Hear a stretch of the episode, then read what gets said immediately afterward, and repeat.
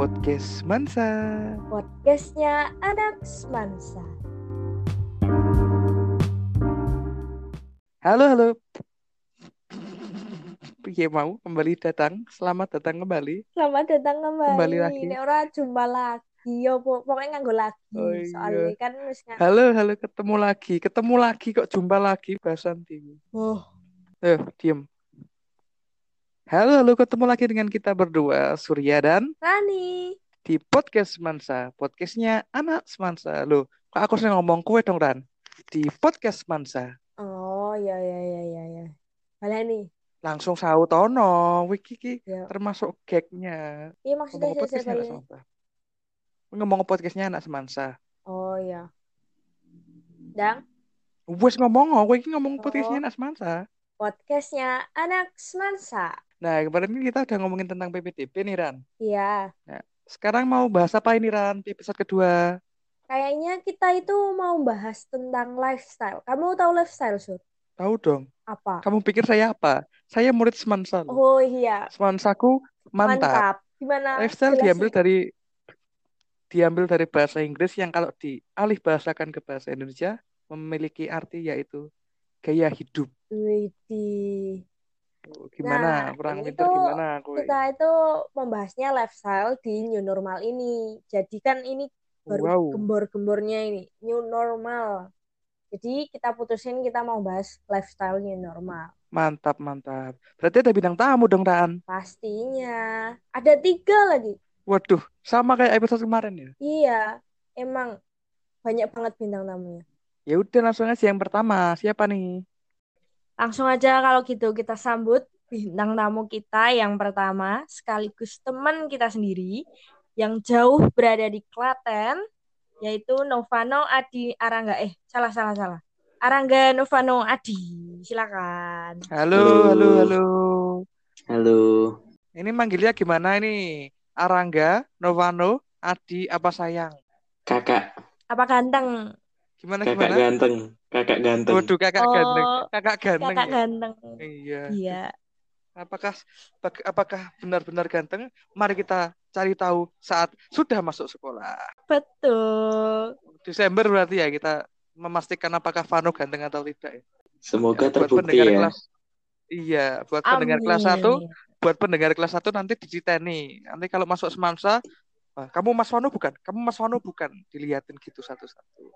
Nanti kalau udah ketemu Mas Vano wajib minta tanda tangan ya nanti Iya. gratis ke kliniknya Minta foto juga dong. Oh iya, Oh minta iya. foto. Foto di tag IG-nya at siapa? At siapa Mas Vano? Aranggano underscore. Waduh, Eh, siap. ih. Dicatat, dicatat ya di rumah ya. Mas ganteng ini udah berapa lama di rumah Di rumah itu ya sejak eh, tiga bulan yang lalu ya. Lebih tiga bulan lebih itu bulan awal Maret. Ya semenjak corona datang ke Indonesia itu kan sekolah kita diliburkan ya. Sekolah kita diliburkan, terus ya aku langsung pulang ke rumah gitu. Pernah nggak keluar rumah gitu buat ngapain? atau Sak-sakmu lah buat ngapain? Pokoknya keluar rumah itu pernah nggak? Terpaksa. Pernah, pernah. Sebenarnya ya nggak terpaksa, tapi ya kalau aku keluar itu ya pas butuh, kayak eh, belanja kebutuhan, ataupun misalnya cari lauk, Kok nggak? cari Kok lauk. nggak Cari pakai pacar itu iya aja? nggak Gimana? anu aja aku punya pertanyaan ini intensitas 1 sampai 10 seberapa sering anda tidur di kasur di lantai juga boleh Iya, aku tidur di kasur terus, nggak pernah di lantai. Oh iya iya. Kenapa nggak pernah di Iya. lantai? Oh, kadang, kadang pernah kalau tidur di lantai itu, kadang kalau sumuk. Oh sumo nggak sih se- nggak sekalian ngepel mas di lantai ngesot Pakai iler. iya Nggak pakai tubuhmu, pakai tubuhmu. Nanti kamu yang ngepel. kayak surya mas di rumah gitu Oh, oh, aku Insya bisa Allah gitu. mengkilap Iya, aku nanti letak karo koyo ngisat suster ngisat ngono kae bikin lantainya resik. diem dulu diem dulu diem dulu aku mau tanya mas Oh, ganteng iya. pernah nggak bosen bosen di rumah Bosen. iya Hmm, kalau di rumah itu ya terus terang aja aku itu nggak punya eh, kebe- keseringan nggak punya kegiatan sering nggak punya kegiatan jadi ya cuma gabut cuma main HP atau Nah, nah, nah, nah, nonton nah. film, main Instagram, main Twitter dan lain-lain lah. Halo, kan di rumah wae. Iya, Nah, itu kamu itu masih bersosialisasi dengan teman-teman apa jadi manusia gua? Jadi diem tok di rumah nggak nggak ada komunikasi sama teman-teman. kalau komunikasi cuma eh, via WA aja ya, via WhatsApp. Dan itu yang penting-penting aja. Ya sebenarnya eh, di rumah aja itu ya ada enaknya, ada enggaknya. Enaknya Nah, gimana? apa tuh? Eh jangan dong. jangan jangan enaknya. Yang nggak enaknya dulu. Nggak enaknya ya, nggak enaknya itu ya eh, aku ya, aku itu sering banget yang namanya istilahnya kalau sekarang gaulnya itu overthinking. Terserang anxiety kamu.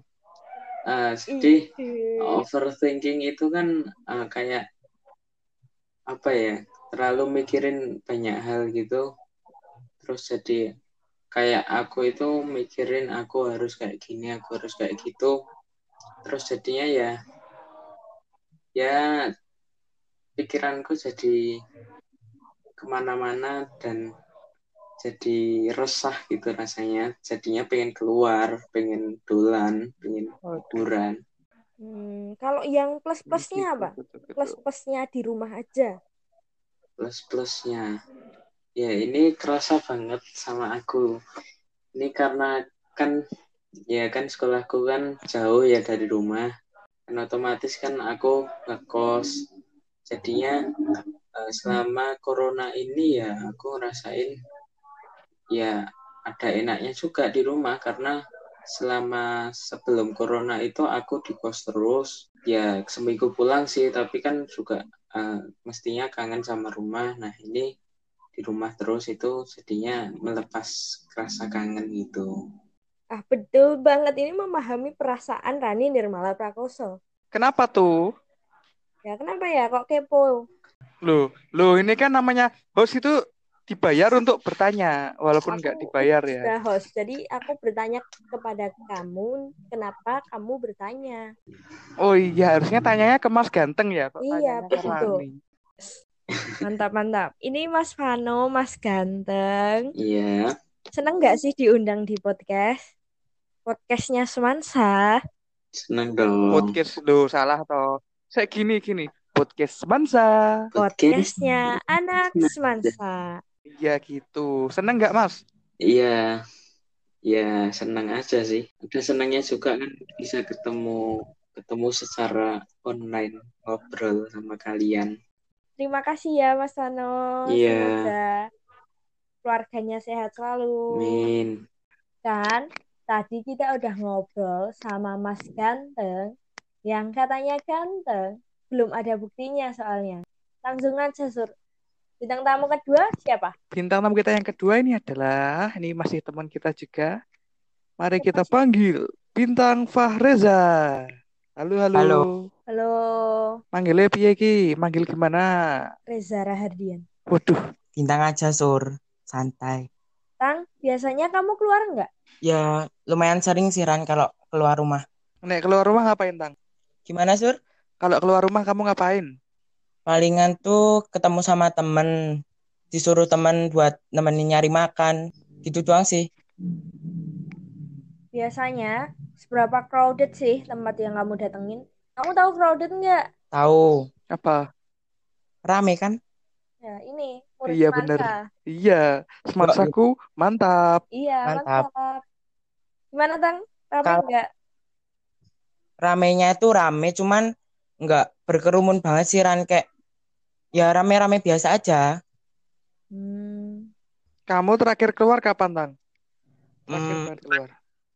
empat hari yang lalu. ke mana, di mana, sama siapa, ngapain? Sama temen, sama teman SMP ke Stadion Sriwedari. Ngapain tuh? nemenin dia buat nyari minum doang Ya. nyari minum doang tuh harus ke sana Oh iya. Lah kamu kalau keluar-keluar gitu, kamu jaga dirinya gimana, Tang? Bagi tips dong. kalau tipsnya sih terutama ya yang paling utama itu harus pakai masker kedua terus bawa hand sanitizer itu perlu banget soalnya kita kan nggak tahu barang barang apa aja yang kita pegang kita pegang stang motor, kita pegang helm, itu kan banyak bakterinya kan. Itu harus Betul. bawa sanitizer. Terus kalau seumpama ada orang yang deket-deket, maksudnya kayak mengarah ke kita, seenggaknya kita tuh minggir dulu menjauhi orang tersebut. Jadi kita nggak nggak deket-deket sama dia kan. Sekarang nggak tahu harus jaga jarak toh.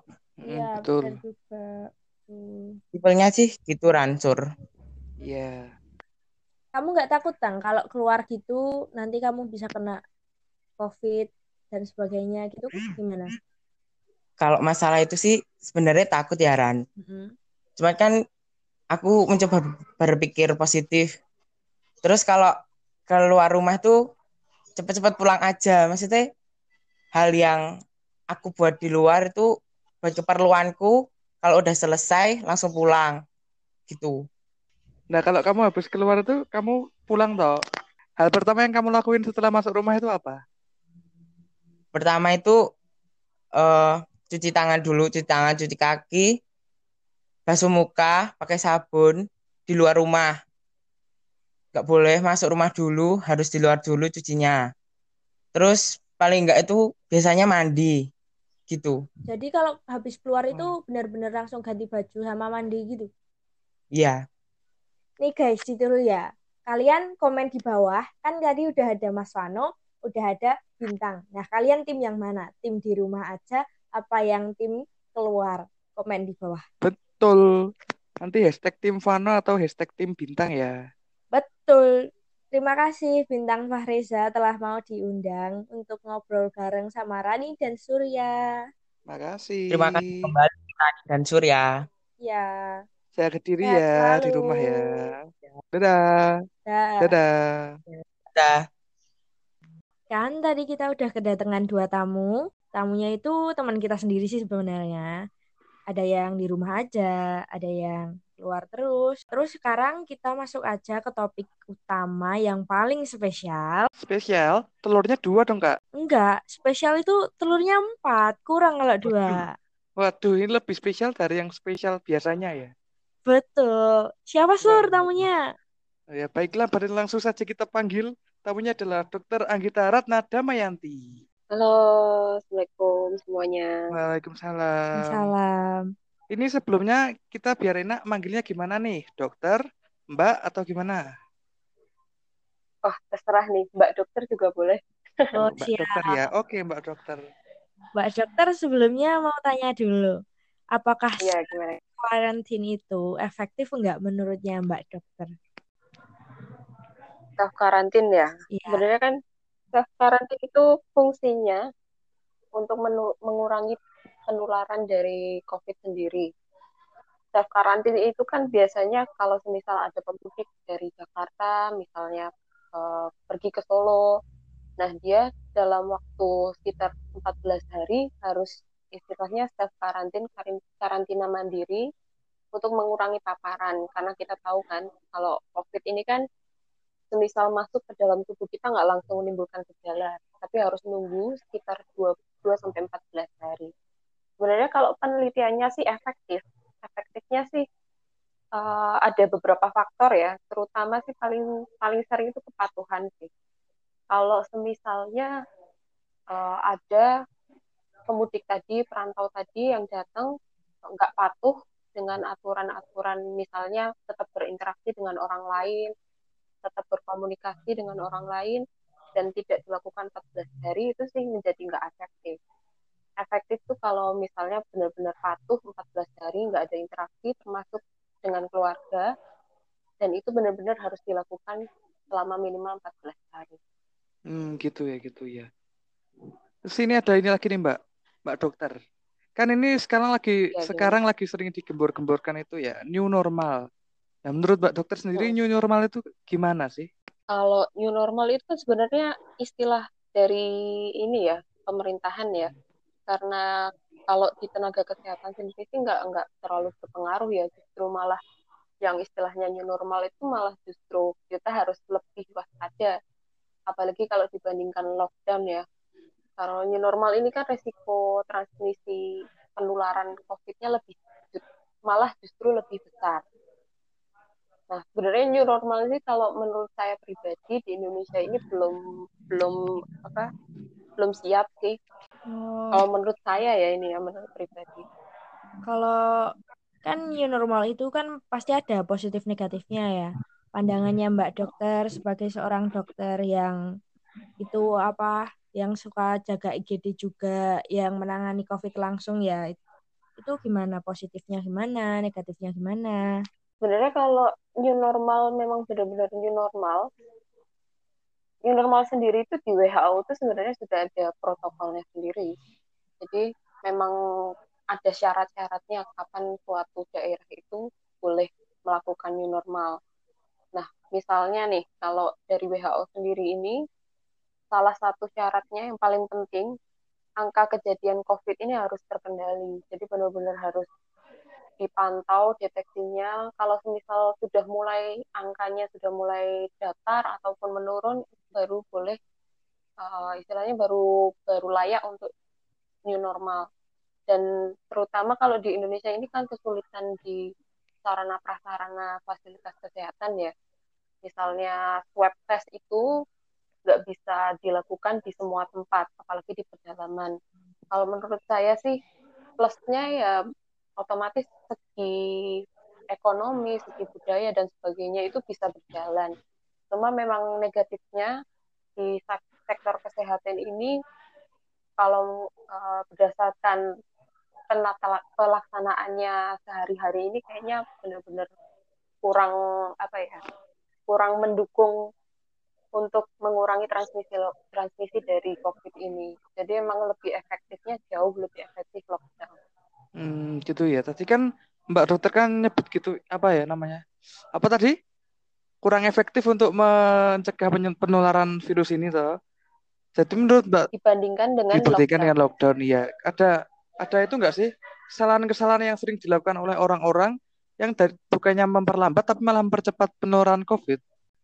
Ada sih. Biasanya paling sering itu orang itu pakai masker, tapi diturunin. Jadi biasanya ngob, uh, kita biasa aja aktivitas sehari-hari pakai masker rapat, tapi giliran ngobrol sama orang lain karena ngerasa ngap dia malah nurunin masker. Nah, itu malah nggak benar karena masker itu fungsinya untuk menahan droplet atau percikan dari air liur kita kan. Tapi beberapa orang justru malah ngobrol itu malah diturunkan.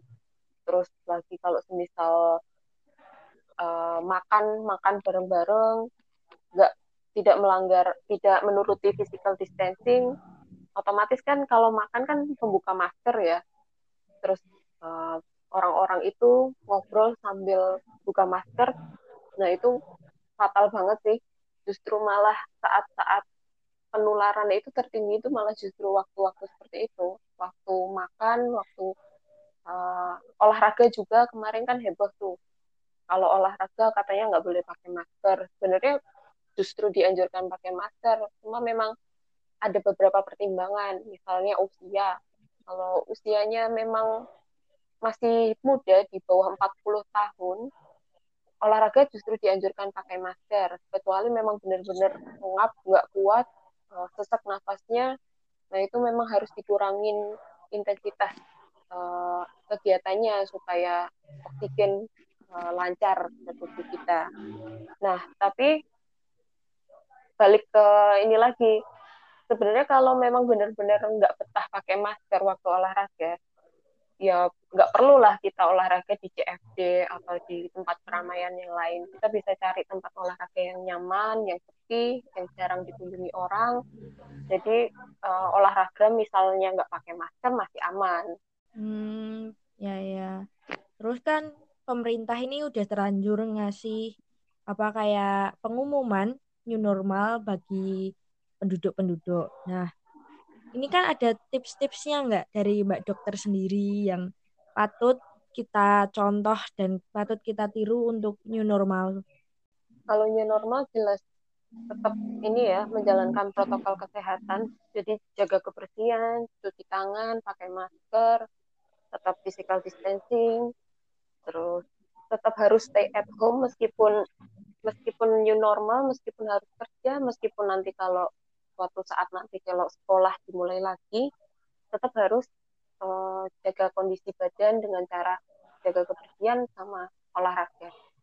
Jangan stay at home terus tidur tidur doang ya, tetap harus olahraga. Oh, gitu gitu gitu ya. Ini ini ini gini Mbak, aku kemarin tuh baca berita toh. Itu katanya Indonesia tuh udah jadi negara dengan pasien COVID terbanyak di Asia Tenggara. Nah, itu bagaimana sih perasaannya Mbak dokter sendiri sebagai praktisi medis apa gimana apa? Kesel apa anjel gitu sama masyarakat? Ih, ini kok ngeyel banget. Kok neng omah era iso gitu. Sebenarnya emang dari awal ya justru dari awal COVID masuk itu kalau saya pribadi sih memang sempat mikir gitu sih. Indonesia kan populasinya padat banget tuh.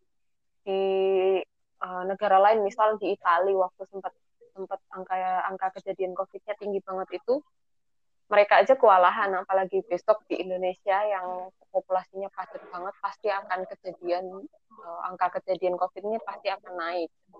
Tapi ya ya memang harus dijalani. Memang ini kan semua ada butuh peran masing-masing ya dari pemerintahan harus ada kebijakan yang uh, penting yang harus harus dipatuhi ke masyarakatnya terus ini tuh juga nggak bukan cuma peran tenaga kesehatan aja cuma kesadaran masyarakat itu juga sangat berperan memang agak miris sih lihatnya cuma ya Bismillah kalau kita semua kompak dari pemerintahan, masyarakat, tenaga kesehatan semua kompak, insya Allah semua bisa cepat kelar COVID ini.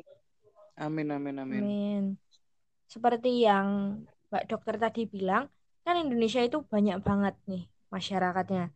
Dari Sabang sampai Merauke itu benar-benar padat.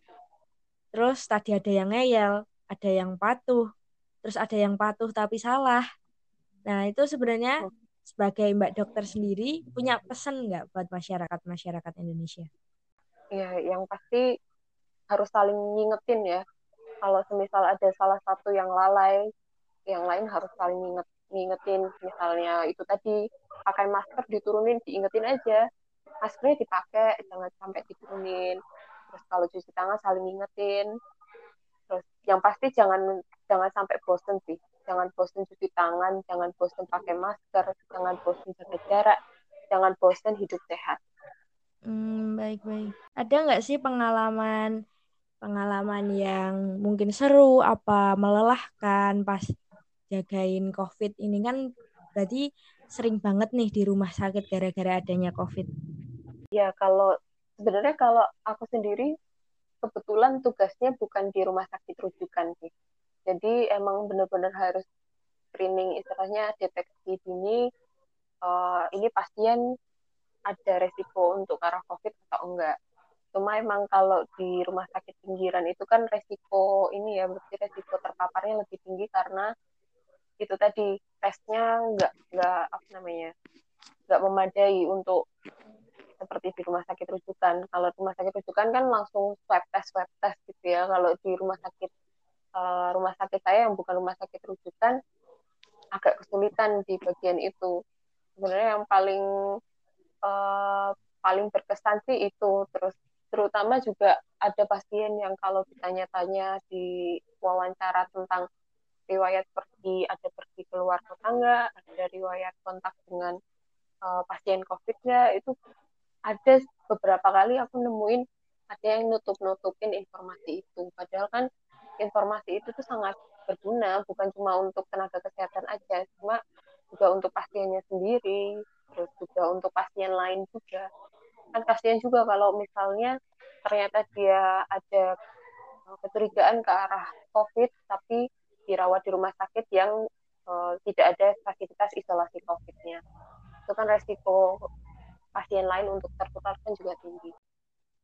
Baik, terima kasih atas waktunya Dokter Anggita. Maaf udah ngerepotin. Semoga sekeluarga selalu sehat dalam lindungan Tuhan. Amin. Amin.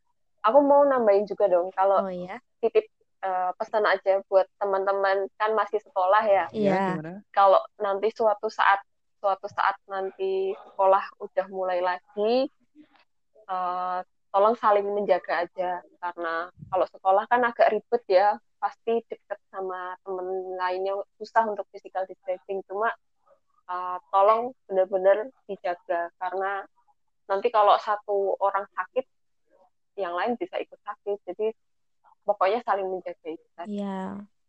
Tuh Ya, guys, baik-baik. dengerin Makasih ya. Iya. Ya. Ya, oke. Self karantin ya. Iya. Sebenarnya kan self karantin itu fungsinya untuk mengurangi penularan dari COVID sendiri. Self karantin itu kan biasanya kalau semisal ada pemudik dari Jakarta, misalnya eh, pergi ke Solo, nah dia dalam waktu sekitar 14 hari harus istilahnya self karantin karantina mandiri untuk mengurangi paparan karena kita tahu kan kalau COVID ini kan semisal masuk ke dalam tubuh kita nggak langsung menimbulkan gejala, tapi harus nunggu sekitar 2, 2 sampai 14 hari. Sebenarnya kalau penelitiannya sih efektif. Efektifnya sih uh, ada beberapa faktor ya, terutama sih paling paling sering itu kepatuhan sih. Kalau semisalnya uh, ada pemudik tadi, perantau tadi yang datang nggak patuh dengan aturan-aturan misalnya tetap berinteraksi dengan orang lain, tetap berkomunikasi dengan orang lain, dan tidak dilakukan 14 hari itu sih menjadi nggak efektif. Efektif tuh kalau misalnya benar-benar patuh 14 hari nggak ada interaksi termasuk dengan keluarga dan itu benar-benar harus dilakukan selama minimal 14 hari. Hmm, gitu ya, gitu ya. Terus ini ada ini lagi nih, Mbak. Mbak dokter. Kan ini sekarang lagi Ya, sekarang lagi sering digembor-gemborkan itu ya, new normal. Nah, menurut Mbak dokter sendiri new normal itu gimana sih? Nah, tadi kan kita udah dengerin apa namanya itu? Pendapat ya. Iya. Iya, pendapat. Pendapat dari tiga orang narasumber kita. Yang pertama ada Vano, Mas Ganteng. Yang di rumah terus tapi berusaha produktif dan menjaga protokol kesehatan. Dan juga ada Mas Bintang. Yang kadang-kadang keluar tapi tetap mematuhi protokol kesehatan dengan berbagai tipsnya. Dan Mbak Dokter Anggi. Yang memberikan tips-tips yang sangat berguna dan pesan-pesan yang baik bagi masyarakat. Betul banget. Kami berdua ini yakin. Kami berdua yakin apa semoga nih? Yakin dong, ngapain? Semoga. Oh iya, yakin ya. Kita berdua yakin bahwa podcast Mansa episode 2 ini akan berguna bagi para pendengar kalau tips-tipsnya dan pelajarannya diambil dengan baik. Betul sekali. Ya udah ya guys, selamat tinggal. Loh, loh, loh, kok sama tinggal? Kamu nggak pengen ada podcast Mansa episode 3? Oh iya, lupa. Kalau gitu, sampai jumpa di podcast berikutnya. Saya Rani, Saya Surya, pamit undur diri. Sponsaku, mantap. Pamit undur diri, dadah. Dah. Eh, Wis, eh, dadah. dadah.